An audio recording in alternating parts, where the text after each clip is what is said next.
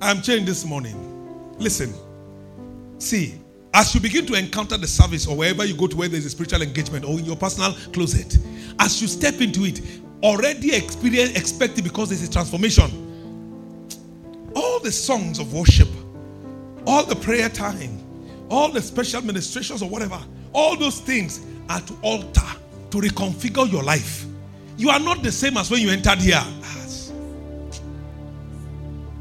The devil is a liar. oh. He's just trying to bring your mind and tell you he's not saying you wearing that shirt. That is why God doesn't start from the inside. He says, Is it not you still wearing that same shoe when you came in? He doesn't start from the outside. Sorry. Thank you. Because the devil keep telling you, but it's the same you that came inside now. Are you not still feeling the same? I thought your account no account has not changed. Excuse me. That's where he wants you to focus on. And because you see, before anything becomes, it must become a spiritual reality. When it is real to you, it must then manifest. Hallelujah. For we have come to understand by faith that the worlds were framed by the word of God. Every single thing was manifested by a spiritual substance. Something you cannot see, but is tangible. Hallelujah. Welcome to a new season. I need you to believe that not because a pastor is telling you, it is the truth. Welcome to a new season. Yeah. Welcome to a new season. For you, your new season can be a scholarship. For you, your new season can be marriage. Your new season can be a child. Your new season can be a job. Your new season can be promotion. Your new season can be admission. Your new season can be another level of spiritual growth. But you see, even if, even if I do not say it, when you have encountered a new season, there's a spiritual growth. Am I talking to somebody? Life Sanctuary, wake up because there's a revival. Young people, there's a fire in the nations of the world. And you must connect with that fire and drive it so that the devil will have no place. He will his foothold will be dislodged. And you and you and you will establish the mind of God. I told you yesterday, your age should not be what deters or, or stops you. We have already seen too many by history that young people do tremendous things. The billionaires in the world are not only people who are old. Did you hear what I just said? Those who are creative inventors are not all those who are old. Those who do strange things in ministry and carry the fire of the Holy Ghost are not those who are old. Is somebody still with me? Oh, God is simply manifesting what He has said by prophecy. In the last days, the old men, yes, the women, yes, but also the damsels and the boys and, and the guys, if you like. Everyone manifests a dimension of grace. So get set because God is counting on you. Hallelujah. Praise God. Your problem is never a problem as far as God is concerned. So don't throw in the towel. Don't give up. Don't tell yourself, when can this or will it ever? You are told to do something, or you desire to do something, or God is telling you to do something, or your leader is telling you to do something. Don't first of all confront it with your limitations. Don't. Don't.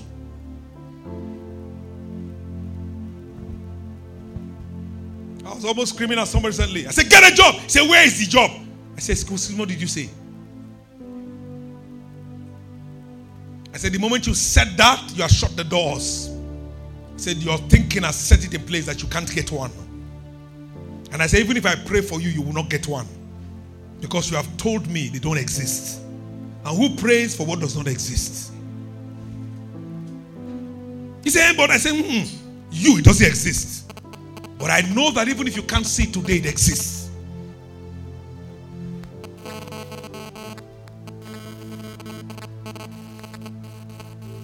Because faith is the substance of things hoped for, the evidence of things not yet seen. It is the proof. It is what manifests what you have not yet seen. I said, then it obviously means that there is nothing I can help you with.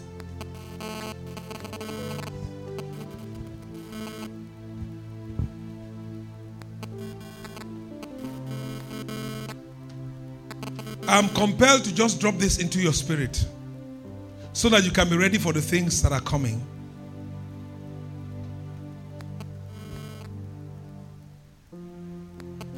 Every season, every dispensation, the burden, the burdens of the spirit are released upon humanity. Did you hear what I said? In another language, I called it last time I was talking to us the urgency of the Spirit. Please, don't think you have to come to church and when you come to church, they're telling you about food. They tell you about a new dress and a new clothes. There are things that birth those realities.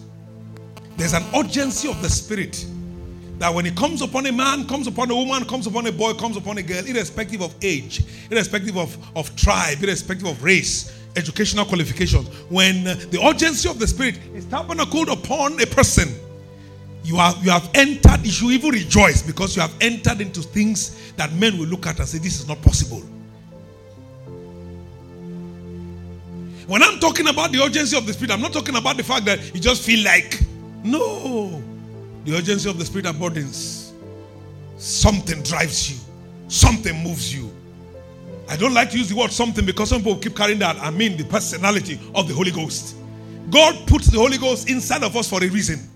Because when humanity is becoming cold, begin to slide towards death, He quickens and stirs up a dimension of urgency. He compels you to want to take a step further than where you are. He refuses to give up on you and allow you to die. That is what keeps the spark of life alive. In a generation where the word of God is scarce, that is what ignites in you a revelation of that which seems to be scarce to others so that you can bring a civilization that others don't understand. The urgency of the Spirit is upon us in this season. And I see men who will do great things. The urgency of the Spirit is a compulsion that is laid upon our spirit to accomplish a task, an assignment, a vision, a dream, to accomplish the will of God. It always brings a dramatic shift in our spiritual possibilities if we obey. The urgency of the Spirit, write it, is a compulsion that is laid upon our spirit to accomplish a task, an assignment, a vision, a dream to fulfill the will of God in the spirit. It always brings a dramatic shift in our spiritual possibilities if we obey. The urgency of the spirit is not negotiable.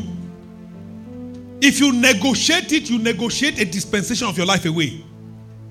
That is why many are wondering how come they've not stepped into the things they want to step into in the spirit. Please listen, I'm not comparing any material thing. So come with me with the spiritual understanding. Because the only way many people have learned to measure the move of God is something material. You got it wrong. Oh, God blesses with so much, but that is not what He does. When there was the Azusa Street revival, where did it happen? It happened in a stable. If you have never heard of that, go read God's General. Simon, a black man that was blind in one eye. Seymour, thank you, Seymour. In that revival, it was in a stable where they keep horses. Hey, for, for a long time, there had not been an outpouring of the Holy Ghost. In that meeting, men began to speak in tongues. They were the gift of the Spirit in manifestation. It was like during the days of the Acts of the Apostles when the Holy Ghost fell. What later became known as the Azusa Street Revival. It is not, I'm not talking about physical exigencies. I'm not talking about structures and paraphernalia. I'm talking about a dimension of the spirit. I know you need a good house. I know you need a good car, a job, and God will give them to you as instruments to do that which you need to do. But you must start from a point where you have an understanding, where there's an engagement in the spirit, so that whatever He gives to you will not consume us or consume you. Many have been consumed and taken away from God because of the material dimension that God opened up. I pray that will not be your case. Because when there is this revival, there will be a material blessing also. Yes, there will be an outpouring of riches and resources. Glory be to God. It is non negotiable. Let's read a portion of scripture.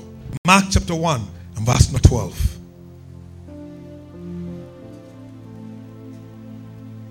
Some of you have sensed the urgency of the Spirit many years ago. You, you, you pushed away. Some have giving all kinds of reasons for it. I am not the pastor. I can't talk like Papa. I can't talk like Mama. I cannot talk like this one. I can't talk like that one. I can't talk like Bishop this. I can't talk like that. Many have shifted the things that God wanted them to anchor. I'm yet a child. Oh, some have become like Moses. I am a stammerer, oh God. I cannot talk. Excuses. One of my mentors says, at the nails you used to build the house of failure. When the burdens of the Spirit comes upon you and the urgency of the Spirit, do not negotiate it away.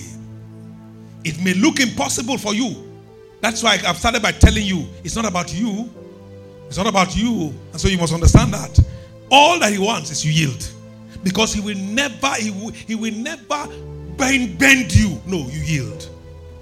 When you yield, there's a flow. Because if he's to bend you, you will break. And he wants you intact to get there. Immediately, the Spirit drove, drove him into the wilderness. If you give me several translations, you will see what they say. Some says, and the Spirit compelled him. The Spirit moved him. The Spirit stirred him up. When the Spirit will drive Jesus into the wilderness, listen to me. It's not the type whereby you are feeling nice goose pimples. That's not it. You want not to go, but there's a movement in that direction. You are saying, but they will insult me. Say, go and be insulted. You are saying, but they will not receive me. Say, go and not be received. They are saying that the doors may be closed. Say, go, let the doors be closed. And you are going. You are the one telling yourself that you can't go and you are still going. You are telling yourself there is no money, but you are still going. You are telling yourself, Will I be able to get there? You are still going. Am I talking to somebody? You are saying it cannot be done, but you are still trying to do it. You are telling all kinds of voices are telling you that we will not survive this, but you are making a move.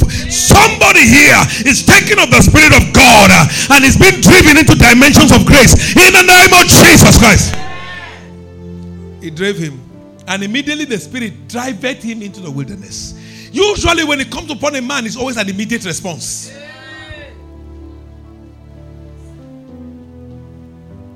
These are tremendous shifts in the spirit, and you cannot afford to waste time. Because you know why? When he's moving you, he's not thinking of time. He's not constrained by time. Remember, this prompted by the Spirit of God. It is not about time. He's not even thinking about time, age, all the things that limit us in this dimension. He's not thinking about it. He's bringing you to a point where you, when you yield, time is suspended. When you yield, situations are suspended. You are no longer limited to the protocols of life. You can break those protocols and arrive at the place you are going to. He said, But there's a queue here. You need to queue up. He said, Queue up. I don't have time for the queue.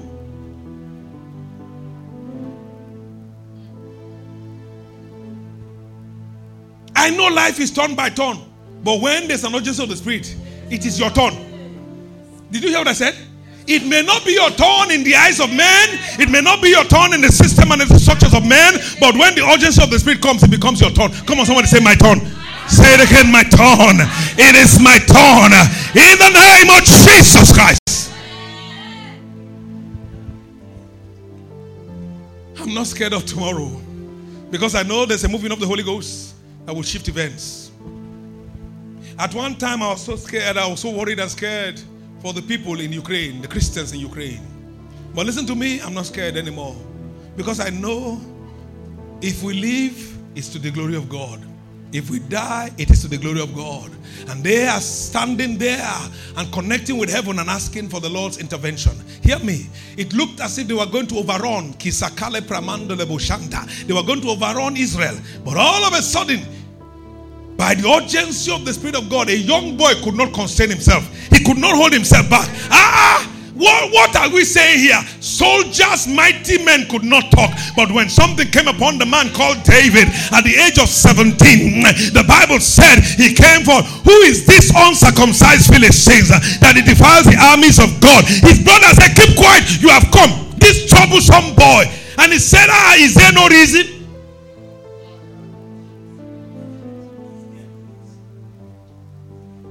And one conversation after the other broke protocol, and Saul heard of it. And the conversation got to Saul, and Saul did not ask him, How old are you, boy? He didn't ask him, Have you been in military battle before? He didn't ask him, He didn't ask him, What is even your name? He said, Which family? Which tribe? Who is your father? Essentially. Because you see, we belong to a father. In the realm of the spirit, nobody's concerned about what is happening to you in the natural here. No. Who is your father? Who is your father? He needed to belong uh, to to a system connected to covenant. Immediately, that was all that concerned Saul. That's all he needed to ask. He didn't ask, Is your father a general? Is your father this or that? He just wanted to know, Is this connected to these things we are talking about? Am I talking to somebody here? I ask you again, Who's your father? Because when there's an urgency of spirit, you must know who is driving you.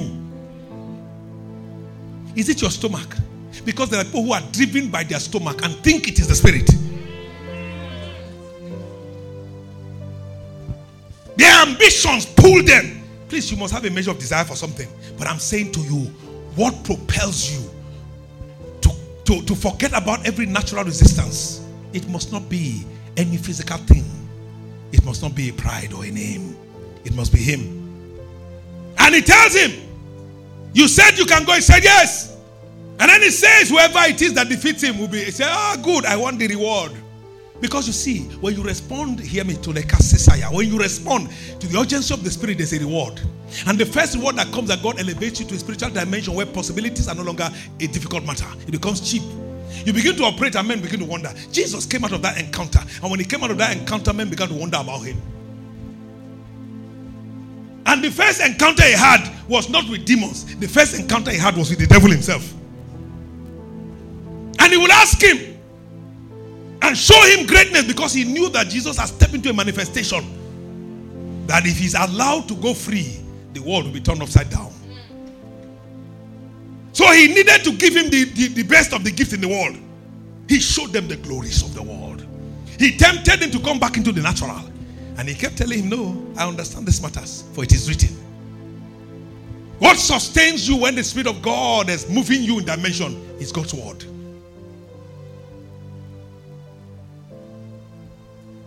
And Saul, who was still driven, forgetting that there was a covenant, did he understand the urgency and the manifestation of the Spirit? He gave him his ah, he gave him his armor. People say it's a mistake, not a mistake. When the urgency of the Spirit is upon you and you are doing that which has said, there will be a transfer. Many will transfer their positions to you. They will transfer their heritage to you. They will transfer their opportunities to you. They will transfer to you. Are you hearing what I'm saying? Saul didn't know he was exchanging kingdoms, he was exchanging titles. He was giving David his throne. Bottom line. David did not still stop there say, I, I can't use this thing. But he had to wear it first because there must be the transfer.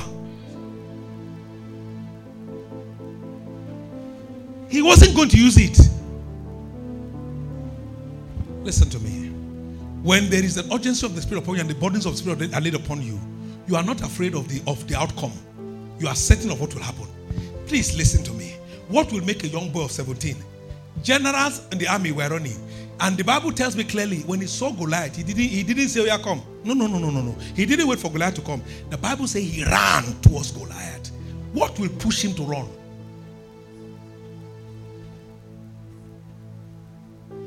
The urgency of the Spirit.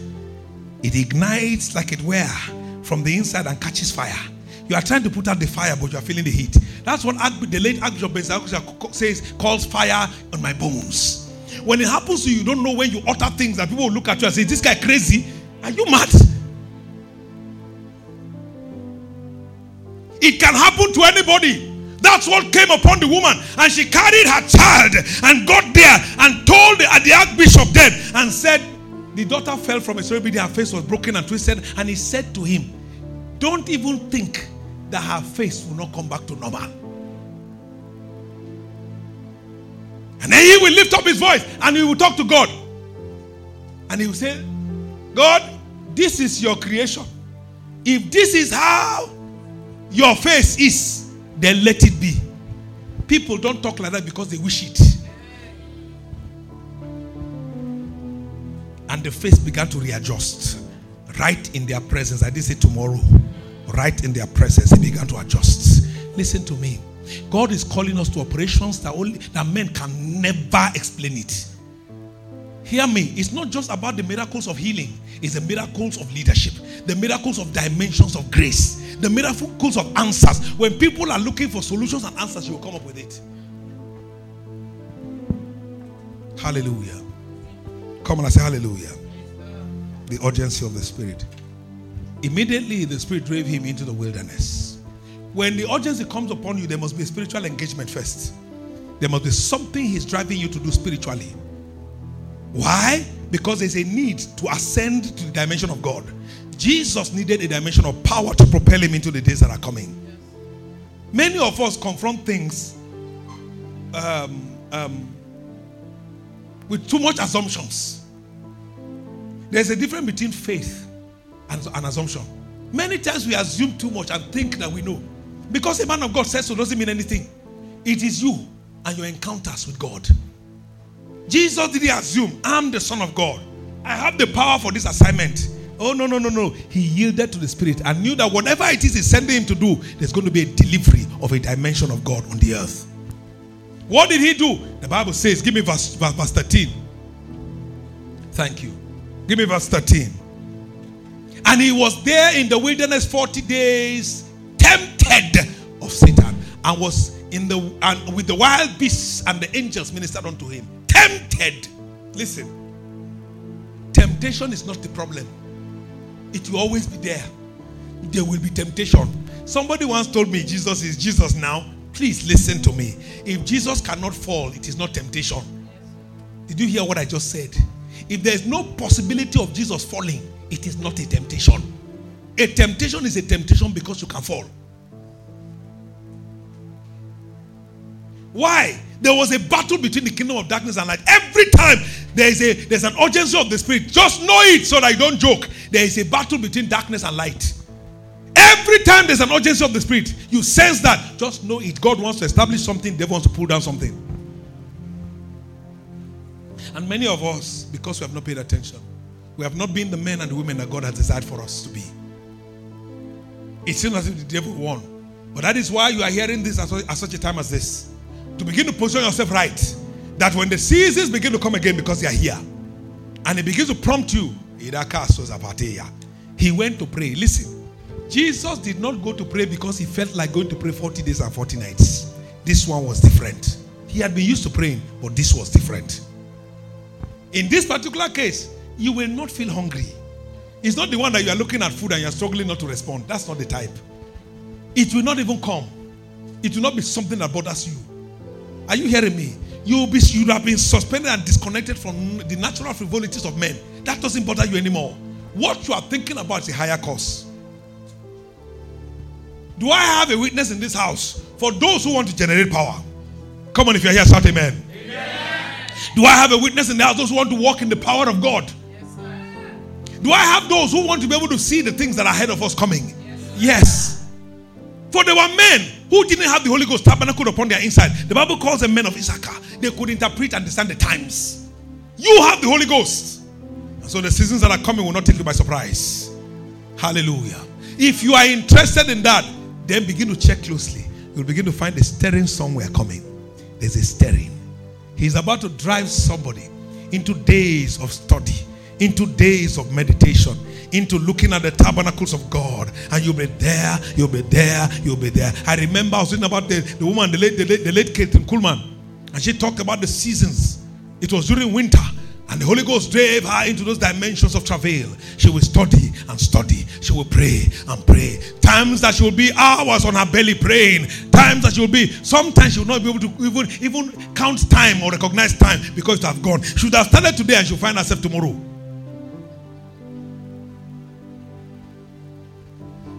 I'm not talking to you about spiritism. I'm talking to you about the reality of the life God has called you into. Where you are in this world, but you are not of this world. What does it mean? It means you can easily disconnect and disengage. Don't be telling yourself there's no time. Oh, there's time. Oh, there is time. Hallelujah. I said, Hallelujah. Satan tempted him.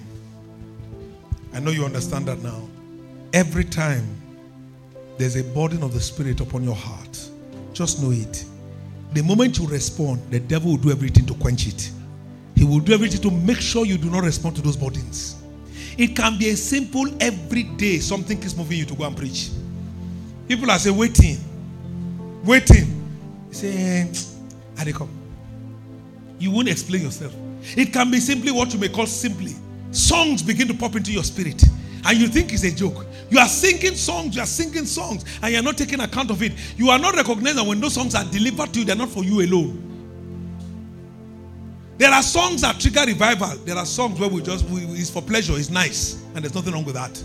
But there are songs that when they come on this side of eternity, somebody cannot sit when they hear them. Somebody's spirit cannot be quiet. When men are losing fire and losing touch, you just see a fire sparking. The way fire cannot go on here unrecognized, something begins to happen to you.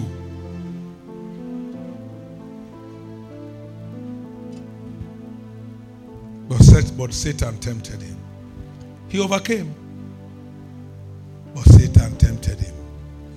Listen, I sense that there are quite a number of you at the precipice, at the edge of his temptation.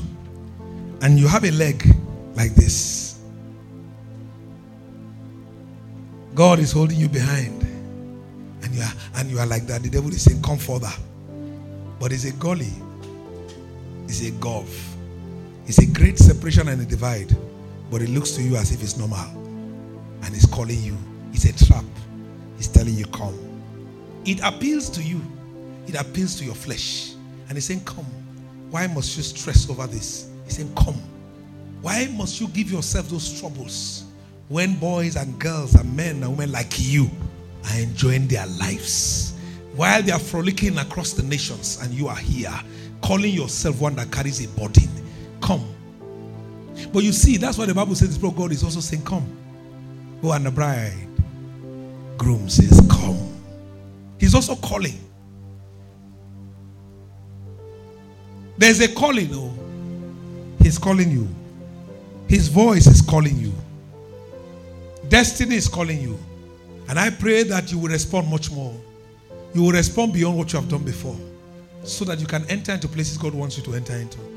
You want to be a politician? Please don't let somebody tell you it's wrong. But let there be an urgency of the Spirit. Let there be a burden driving you in those journeys. There must be an encounter with it. And once there is, let me tell you, let them refuse to choose you, they will choose you. Because these are beyond why, why these are beyond the, the, the negotiations of men. They want to wonder, but they do not know how it happens. And God is still doing the same thing. Are you still with me?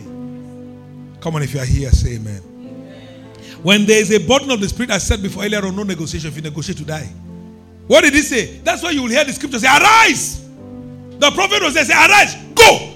You will not hear God say, when you think about it tomorrow, you may think and plan if you will go. Arise, go. And when you hear that, you move because you know the road is clear. Uh, you know the journey is good. At that time, they may be telling you that there's a blockage, but you know you have had arise, go. Because when you have arisen and go, you go there, you pass there, you wonder, but they say there's a blockage. When you pass there, you call and say, I, ah, I just passed and there's nothing. The person gets there and say, okay, and comes here and find it's blocked.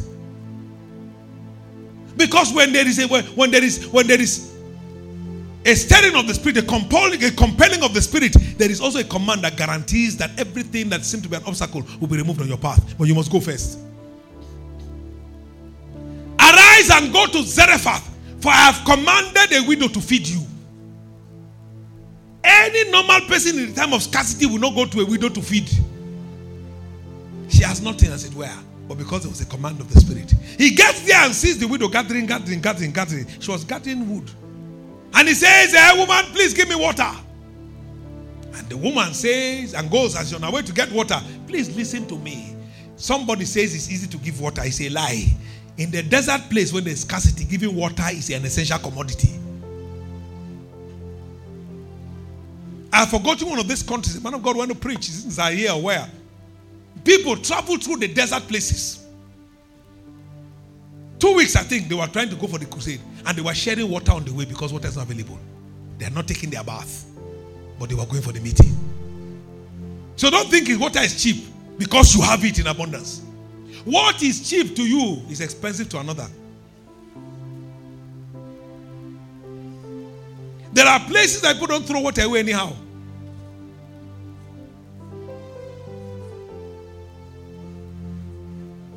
You will carry the water it has stayed from it's, it's yesterday's water. You will throw it away. Yesterday's water. They will give you the bucket, it's almost full of water. I say, No, it's not full to the brim. You want to bath. Which body? You have poured some, poured some. After you have finished washing the soap, there's nothing again, but you're just pouring it. One needs to feel nice. So you can never understand when there's a commandment that includes water in the food. She responds, so it means that she had a measure of, of a response to God because Bible says God has commanded the widow, she knew. And she said, Hey, as you are going, woman, get me food. Ah, ah, she stops. You see, people say he said so because he's a man of God. No, he said so because there was a burden upon his spirit. That the answer to where he's moving to is here. What will trigger the dispensations to come is here. And he needed to actually be anchored there. He said, No, woman, go make for me first. And then you make for your son and yourself. Excuse me. Please. Where did it start from? Arise. Go. There are many who have had arise. Go. And they sat down. You will find yourself seated on a spot for a long time. I speak not as a man. I'm speaking to you about the realities of God. Arise, do. I can't, Lord. Arise, kill, and eat. Say, Not so, Lord. Many of us have essayed to educate God because we have knowledge.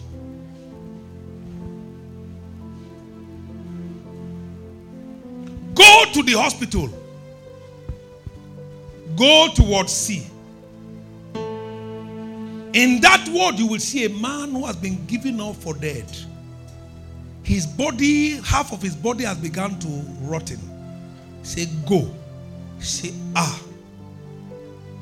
He says the hospital authorities and the family are waiting for him to die. In fact, they are moving him today. Go. The moment you negotiate, the moment you ask your friend, this is what I'm hearing for me to go.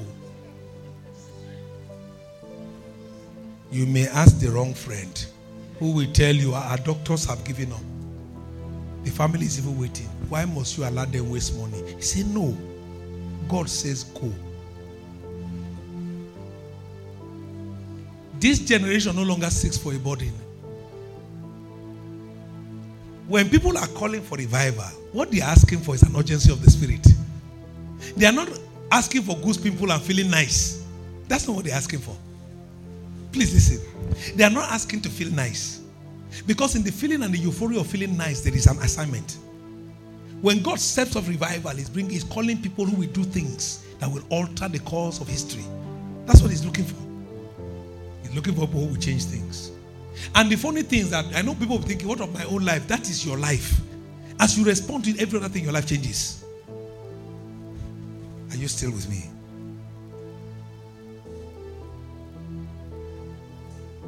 Arise, take thy only begotten son, and go to the mountain where I will show you. And the Bible says he arose early in the morning and went. He told his wife, We are going to worship and come back. There was no time to debate and to discuss whether is it the right thing or will you come with us? Please, when there is an urgency of the Spirit, the Spirit of sacrifice also upon, upon your tabernacle.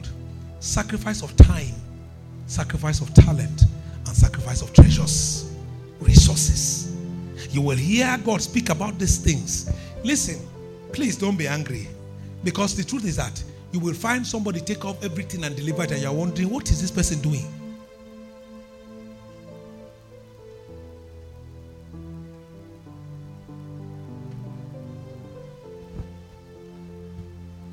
We call it something.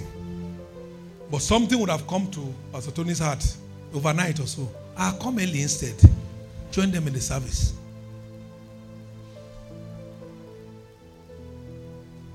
Because based on what I've discussed with him, coming later doesn't change, doesn't spoil it. We must be sensitive.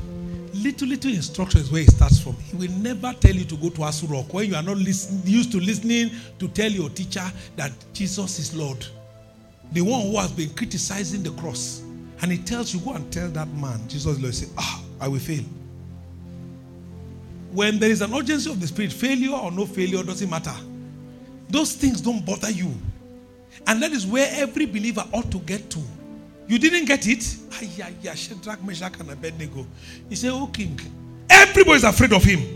But he said, Oh king, we are not careful in this matter to answer you. Meaning we respect you, but we will not quote it. We will tell you as it is. We know that we will not bow to this image you have created. We know about God will deliver us. But they didn't so they said, Oh king, even if he doesn't deliver us, in the urgency of the spiritual life is sold out to him. Are you sold out to God? Please, church people, stop being church people. Stop being church people. You go and look for what they define church people as. Be Christians.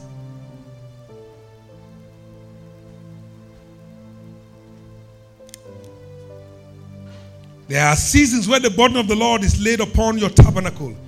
This is the will of God impressed upon your spirit. When that time comes, you will just be sensing, you will have a strong sensing, and it has happened to anybody who has the Holy Ghost. But many times we didn't pay attention to it. I'm telling you, if you are just yielded to that prayer travail, that prayer, that, that, that pushing to pray, you would have seen yourself in a dimension of moving things in the spirit that you never experienced before. And once you have entered there, the thing with God is that you don't come down. It becomes an experience that nobody can take from you. I'm not talking about boasting about the fact that I normally pray 10 hours. That's not what I mean. I'm talking about something you know that grace moved you into it. Are you still with me? It is not the same as having a weight. Please listen, I'll try to differentiate it. There are times where a weight is upon you, it is not the Holy Ghost, that is the devil. Where you be feeling as if you are feeling depressed, feeling sad, that is not the burdens I'm talking about.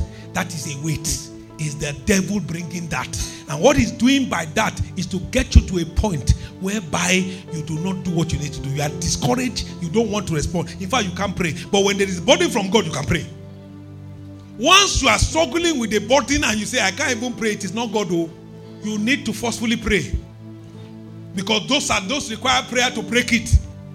Where you are feeling this weight, I can't come to church, I'm not feeling like going to the fellowship. Listen to me. That is not God, oh. Those, that's not the boy. He said, God just want me not to be me. Won't God want me to be alone with him at home. Please shut up. Those are not burdens, those are weights. Burdens lead you deeper into God. You see, everything God will do, the devil want to create a copy. He wants to give you a fake, a counterfeit. So that if you do not know it, you think, okay, it's not the same. When those burdens are there, there's sledge. When those burdens of God are there, there's a joy of the Holy Ghost. When weights are there, joy is lost. I didn't say happiness, I said joy.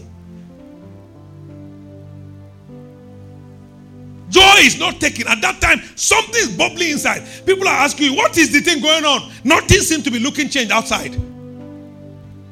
So that you don't confuse it. Because the devil is after bringing depression, oppression, harassment. He's actually bringing you to a point whereby you feel like not doing anything. All that you are seeing is all the failures and all the steps you have taken that didn't work. That is not God. That's not what I'm talking. That's a weight. And that's what the Bible says lay aside every weight. But burdens are things that you're actually wrong with. And allow the Holy Ghost to help you on those journeys. Hallelujah. Is somebody with me? And I see you getting there in the name of Jesus. In the name of Jesus. Burdens are from God. Seeking your cooperation and enabling you to do what He wants. When the burden comes, God is looking for you to cooperate. He's, he's like he's like tapping you. Oh yeah, oh yeah, oh yeah. And then gradually you find that it becomes more urgent. The tapping increases. Burdens are meant for you. God is saying, cooperate with me.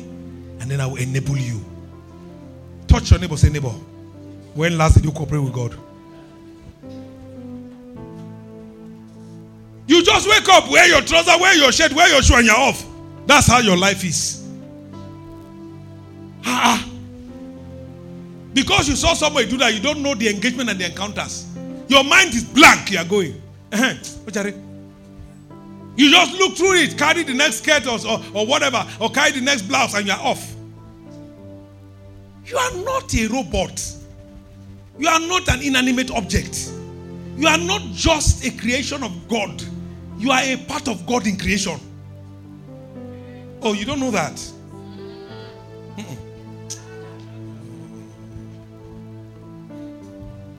That is why the creation is waiting for you. He didn't say all of us are waiting for creation. Because you are distinct and separate from creation. He created us, yes, but we are separate. It is only us that He gave the creative ability like Himself. Are you hearing what I'm saying? And so, we are in creation, but we are responsible for creation. The moment we stepped into this time, this, this side of eternity, God put in us the ability to alter events. And so when those burdens come, God is seeking cooperation with you.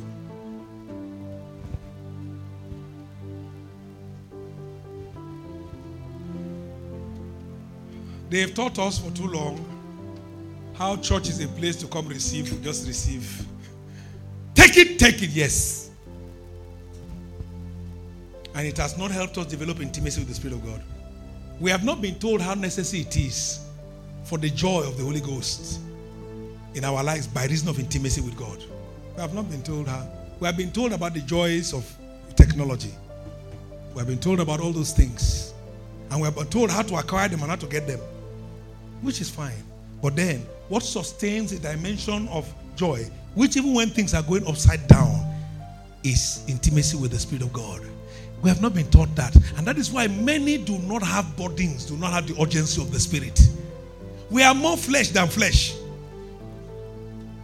I'm telling you. You are not flesh. You have a you have flesh, you are not flesh. But many have become flesh than flesh. The only thing they hear is every every impulse of the flesh. Meanwhile, the spirit is yearning in these days for somebody who will simply lend an ear.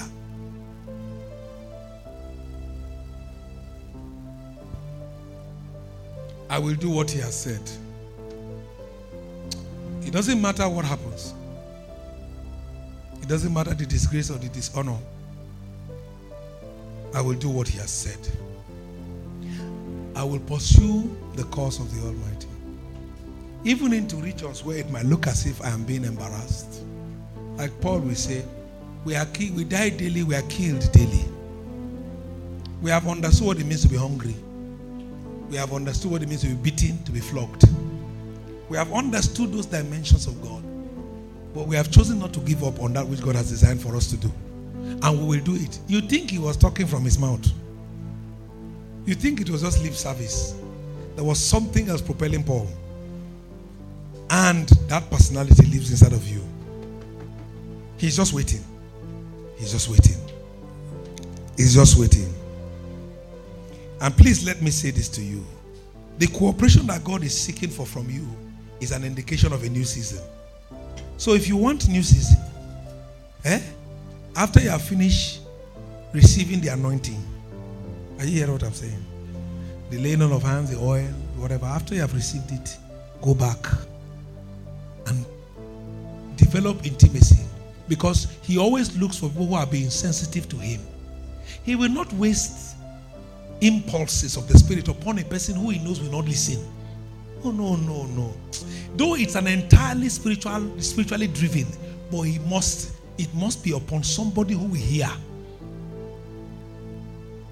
If not, you can be like one the prophet crying in the wilderness. Nobody's hearing. Until the tokens of the wind will carry it to further lands. And others will hear it there. Because they must be hearing. If you cannot hear God in the days ahead of you, I'm telling you, you will be frustrated as a Christian. I'm on a platform, and they have more or less been using the platform to campaign for Russia and the allies of Russia. I was about to write something there, and to tell them, please, this platform is not meant for campaigning for either America or Russia. Let's focus on what we're doing. And God said, that is not your business. Me, I wanted to do. I was not happily happy. I even started still typing it. And then Holy Ghost reminded me, say, You're not hearing me, Abi? I said, This does not concern you. I said, But it concerns me. He said, No. He said, The person doing this, not talking, is doing nothing. Go and keep praying for those people. I said, hey, But I need to tell him to shut. You, you see, I'm just telling you the drama. Oh. I typed it to a point. I closed that particular WhatsApp this thing. I didn't send it, it was there. It was there for two days.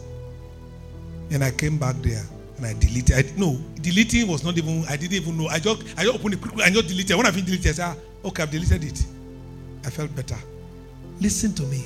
Those little things is checking to see if he can put a burden on you. I know it was only 5,000 naira remaining in your account. I know. He says, Give me. I say, Ah. If I give it now, what is going to happen for this week? And then, and then in the courts of heaven, even the angels are turning and looking at themselves. And they're like, Seriously? That's what you hear them say. The angels, they'll be telling themselves, Seriously? You mean? Is this guy serious? What will he eat within the week? Then they'll tell themselves, okay, we have said it before. What is man that thou art mindful of him? Yes. They will tell themselves, say, see, see, we cannot say God is not sensible. God is very sensible. So that's them talking. We know he's all wise. But we are wondering, what is in this man? Can you imagine them? They are doubting the possibility of God a whole week. Ha. They didn't say what we eat in the next one second. They're saying one week. So one week is too small for God to be able to supply. Ha! And they're like, did they not read the word? Daily he loads them with benefits. Then they will tell themselves, it's true, it's man. It's, it's man. They've told us before, we are trying to understand this technology called man. We are trying to get this creature called man. And then the Holy Ghost is shedding tears and wondering, Hi, yeah, yeah, yeah. Let my daughter get it. Let my son get it. I am their supply. No, no, no, you didn't hear me. Let them get it that I am their supply. The market is not the supply. The bank is not the supply. I am their supply. When you get it, please, I want you to note it. Go back to last year. If you have a tithe card, pick up your tithe card, please, I beg you, and look at your tithe card and calculate the tithes that you paid last year. Or if you have a record of accounts of your spending, carry it and look at it from December, so January to December 2021. And you will be shocked that you can call yourself a multimillionaire. You see, the issue is this we are measuring everything from our perspective, and God is trying to shift that. And so you refuse to respond to the 5,000 naira. You think when it comes to 10 million, He will talk to you? You think when there are revivals to establish crusades and to establish meetings and to sponsor worship time and dimensions of praise and prayer, you think he will call you? And then when he's opening those strangers, when people will represent him among nations, he will call you when you couldn't listen to 5K. When he even knows that even if he doesn't supply it in that week, you won't die for not eating. These are things you must internalize as you walk with God. Christianity is not just one of those things we joke about. I have been on a particular mountain. I am not ashamed to be on that mountain because I understand what He's doing with me. There are things that are opening up. When they all open up, you look and say, okay, now we can see. But I see before then. And so I walk in the direction of what I've seen. It's so irrespective of what is going on, it doesn't shift anything. So God is testing and working on us on those dimensions. He needs to know He can tell you to sit down and you will sit down. Even if it is painful, embarrassing to sit down. A new season has come. Every real work, Every real work of God, every real work will start with the body, will begin with an urgency of the spirit. You just want to do. You want to do. If you have not felt that, I don't know which salvation you go to. There won't be this. And when you allow the Holy Ghost, He leads you and then He strengthens your journey. Hallelujah. We're in the season of the Spirit of God. And if we will learn about Him and learn of Him, He will show us things to come. Hallelujah. What is urgent uppermost in your heart? What has been palpitating or causing a palpitation in your inside? What has been causing your heart to beat? You know, I, I don't really like using this because it will shift people's mind to some things. You know.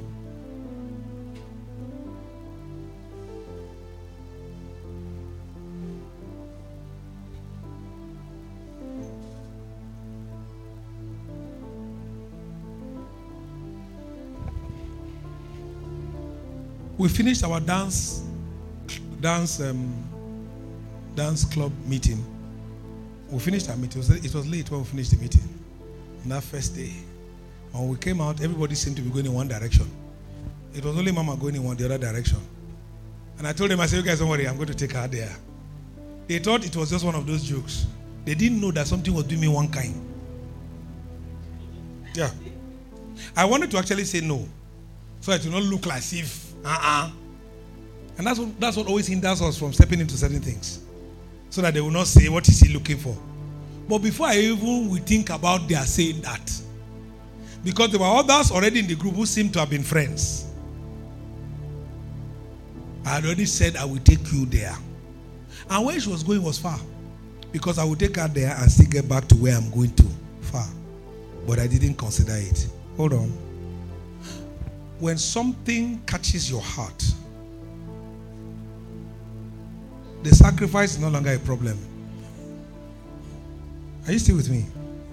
That is what part of the urgency of the Spirit is about. But you see, if you have not in yourself, if I had not developed a goodness to want to be of help, please come. It was not because of, of a love for her alone. There was a desire to do good, to be of help. See, God doesn't do these things in a box. He looks at your life and your journey and he sees your responses. Please, it's not about mistakes. Mm-mm. He sees what you where your heart goes too quickly. And then he will give you the energy to pursue the results he wants. He had set for me a path. And so when that came up, even though it's not as if she was looking at me, you know, some people wait until the person is looking at them nicely. Ah, she's been smiling at me. There was no smile except that day. On that day, oh, there was no smile because she was upset I came late for the meeting. But there was a pulling from inside. I'm not talking, I'm, trying, I'm not trying to spiritualize anything. I'm just using it to an example to show you. And so when we came out, it was dark and late. I was still going to go far. And I said, let us go. That is the same sacrifice that God makes when He's dealing with us. It might be the darkest of nights, thickest of nights with nobody there, he will be there. And you are still driving him away, he'll be there. He knows that if he leaves you, you are done for. So he's there. You are doing everything to shut him out, he's there. The thing he said, don't do last you did, he's still there. He's been talking to you, I need your attention. You say, mm, I, I, I know, I know, I know. Uh, but I, I, I, there are other things. When I have time, you, I know you won't go. You always be there. So when I have time, I'll come. And he hears you. He hears you. But the danger in it is this: read scriptures, quench not, grieve not the spirit. You can come to a point whereby you are not one of those he wants to move anymore. I know the message of grace. I've heard it from everywhere. People have called it all kinds of grace extended, whatever. I believe in grace. Oh. We are not working for anything per se, but we must yield. We must respond to Him because He will not force you. When He drives you, it's because there is already a willingness to be driven.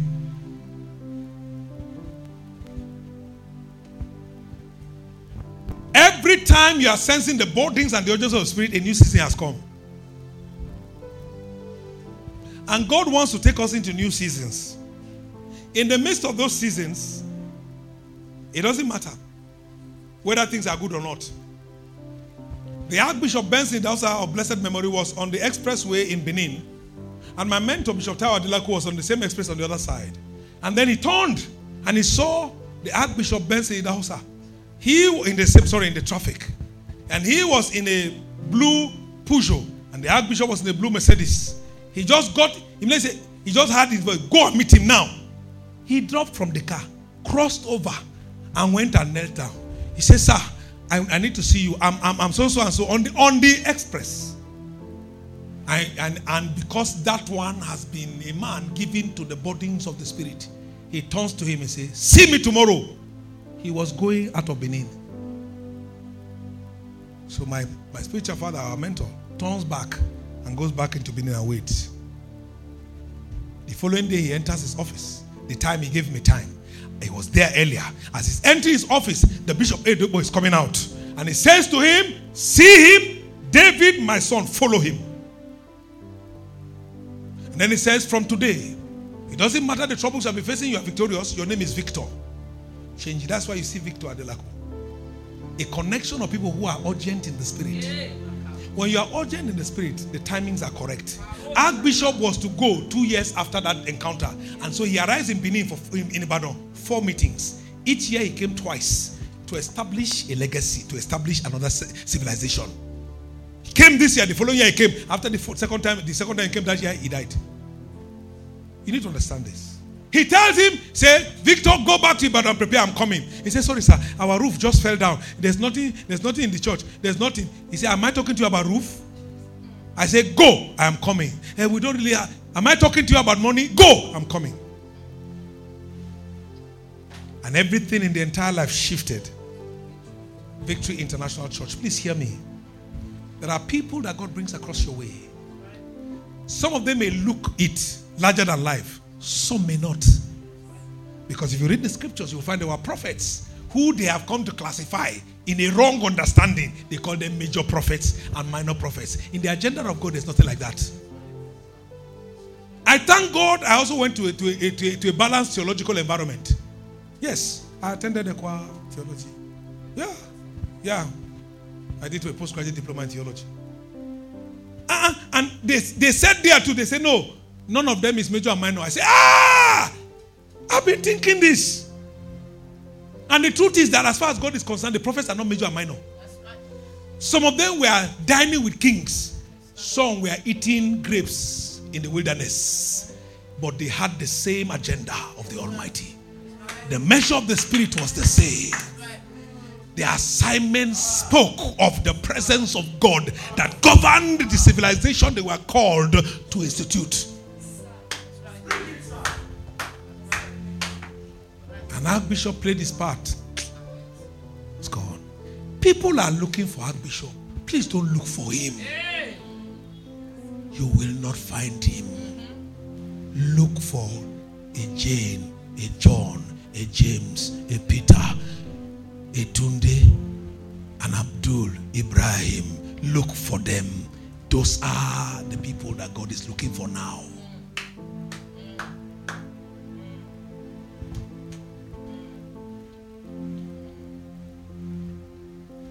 And my mentor's life changed.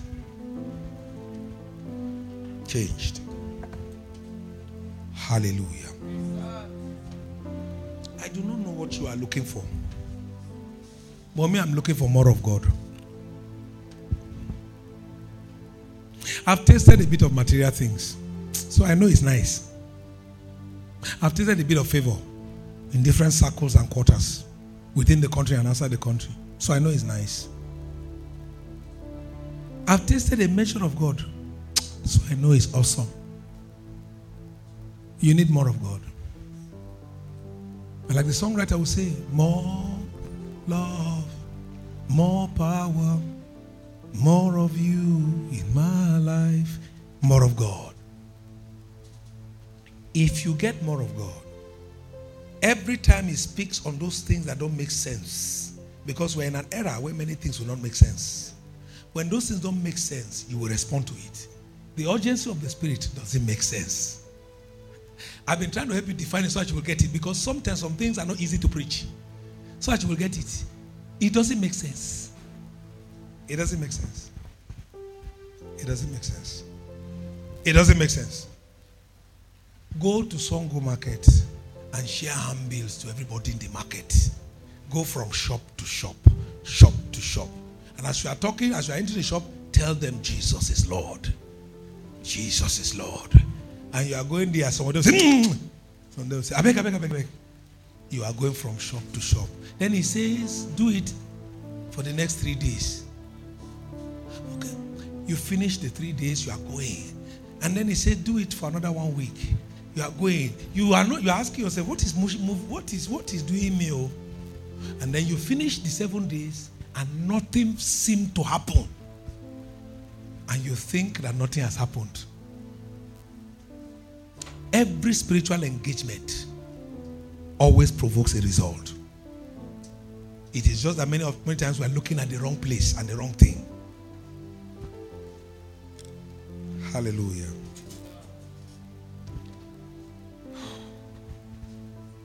Today, based on our program, is what we call impartation service. You see, over the years, I battle with this back and forth, sometimes anointing, sometimes we call it this and that.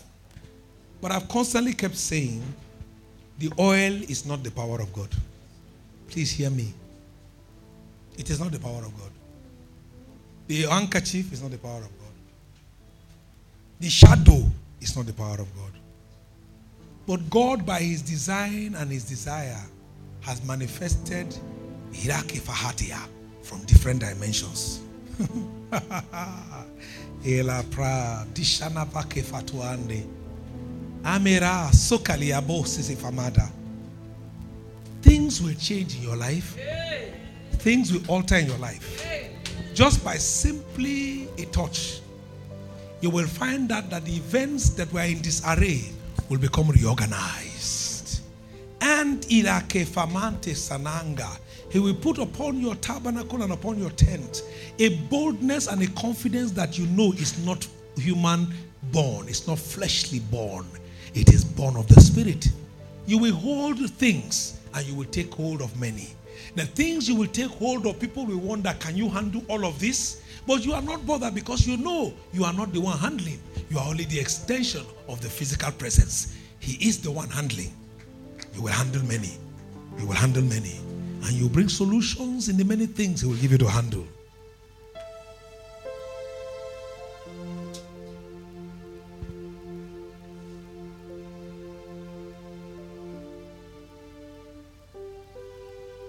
Don't be bothered about the fact that they've not been able to interpret you.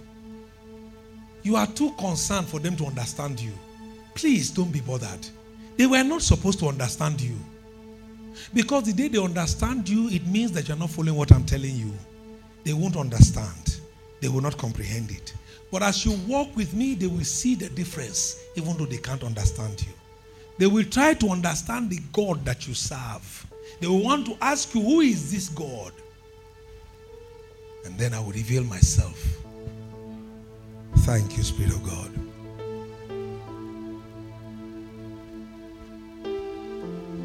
They told me yesterday is gone. But I understand by the Spirit, yesterday is not gone. I can carry it and carry it. That which I needed yesterday can come with me for today. And I can take it to tomorrow. You see, the issue is this it must be relevant to tomorrow. Once it is relevant to tomorrow, it is no longer in yesterday. Okay. I really pray you understand me. Thank you. I have a witness. Let me tell you, yesterday is not gone. Yesterday is gone if it is not relevant for tomorrow. But once it is relevant for tomorrow, it is not gone. And listen to me, it is always either relevant to God or the devil. If it's relevant to the devil, it's not gone. So be careful how you establish your yesterday. And when you realize that the things that in the yesterday attract the devil, then you have a right dissolve them to cancel them, to remove them. You can. He gives us that liberty because he knows that time is not time really as it is here in the spirit realm. All time is time.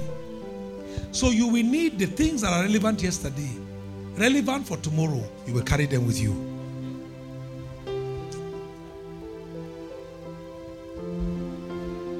Ah.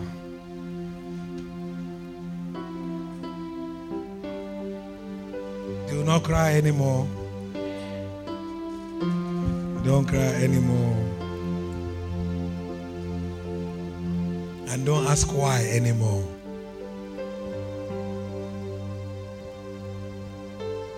For my processes and the outcomes cannot be stopped and cannot be hindered. But they can be hastened. Part of how you access that which are my purposes is when you learn to rejoice in me, even when there is no reason to rejoice. For of a truth, there will always be a reason to rejoice. I am your reason for joy. For have you not been told, I will joy in the God of my salvation? For with joy you fetch from the wells of salvation. And the things that I've set for you in my purposes are anchored in salvation. Therefore, when the enemy is saying don't rejoice, it is a time to rejoice. When your circumstances are saying no rejoice, that's a time to rejoice. When your body is saying don't rejoice, that is a time to rejoice. When those around you are looking at you and are pointing fingers at you, that's the time to rejoice.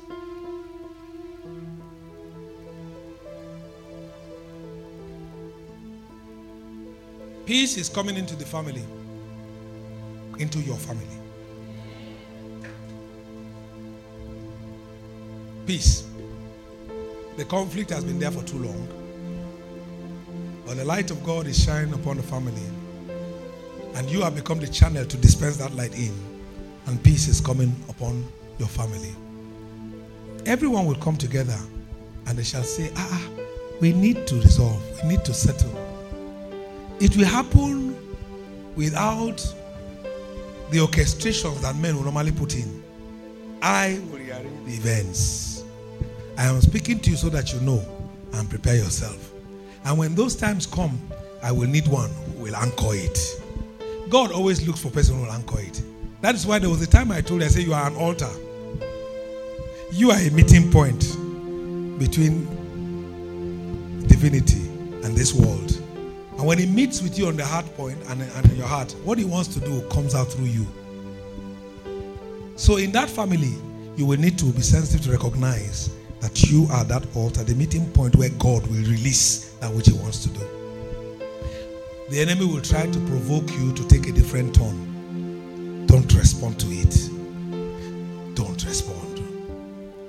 Hallelujah. Hallelujah.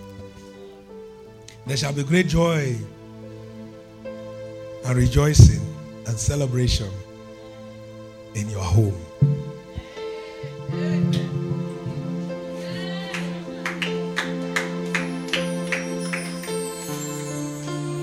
The processes of God cannot be stopped, they can only be hastened.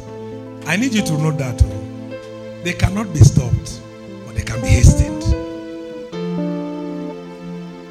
The process of man can be stopped, can be delayed.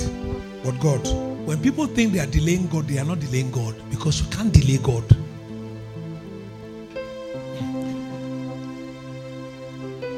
Your journey seemed to have been tough before now.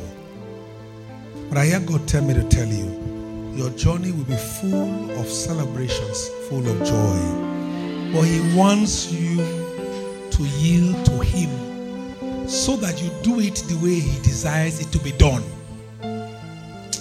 There are many counsels from men, they can serve their purpose. But the counsel of God, nobody can shift. He is drawing you into a new life level of intimacy. He's calling you to that walk. He wants to talk with you. He wants to discuss with you. Because the things he wants to say, even if somebody will tell you, they will not make sense to you. But you know it. And so as he's speaking to you, they'll become clearer. They'll become clearer. They'll become clearer. Affliction will not arise the second time. I am talking to somebody who is actually worried about that. But it will not happen the second time. For the scripture says affliction will not arise the second time.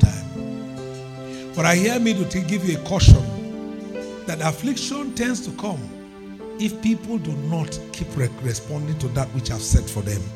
I have proposed of myself to clear you of any affliction. I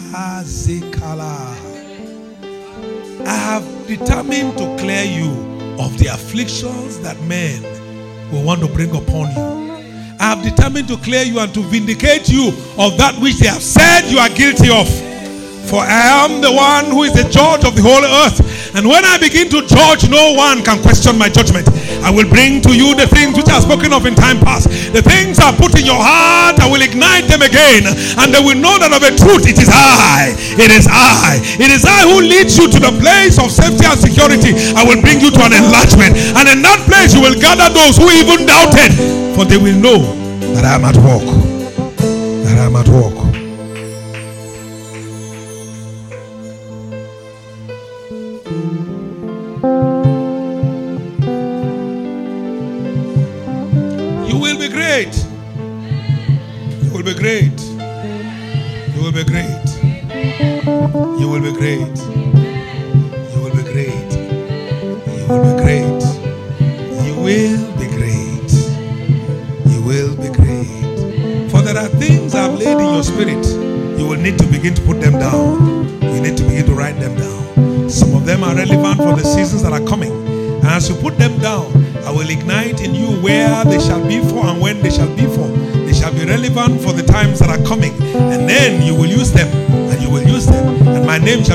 In your life. But begin to write. Let your hand be like the pen of the ready writer. Write, write, and write again. For I will show you things that are beyond that which you have known. I will show you things that men desire to see, that men desire to accomplish, that men desire to accomplish. But you will write. And as you write, those things shall become the mind that I desire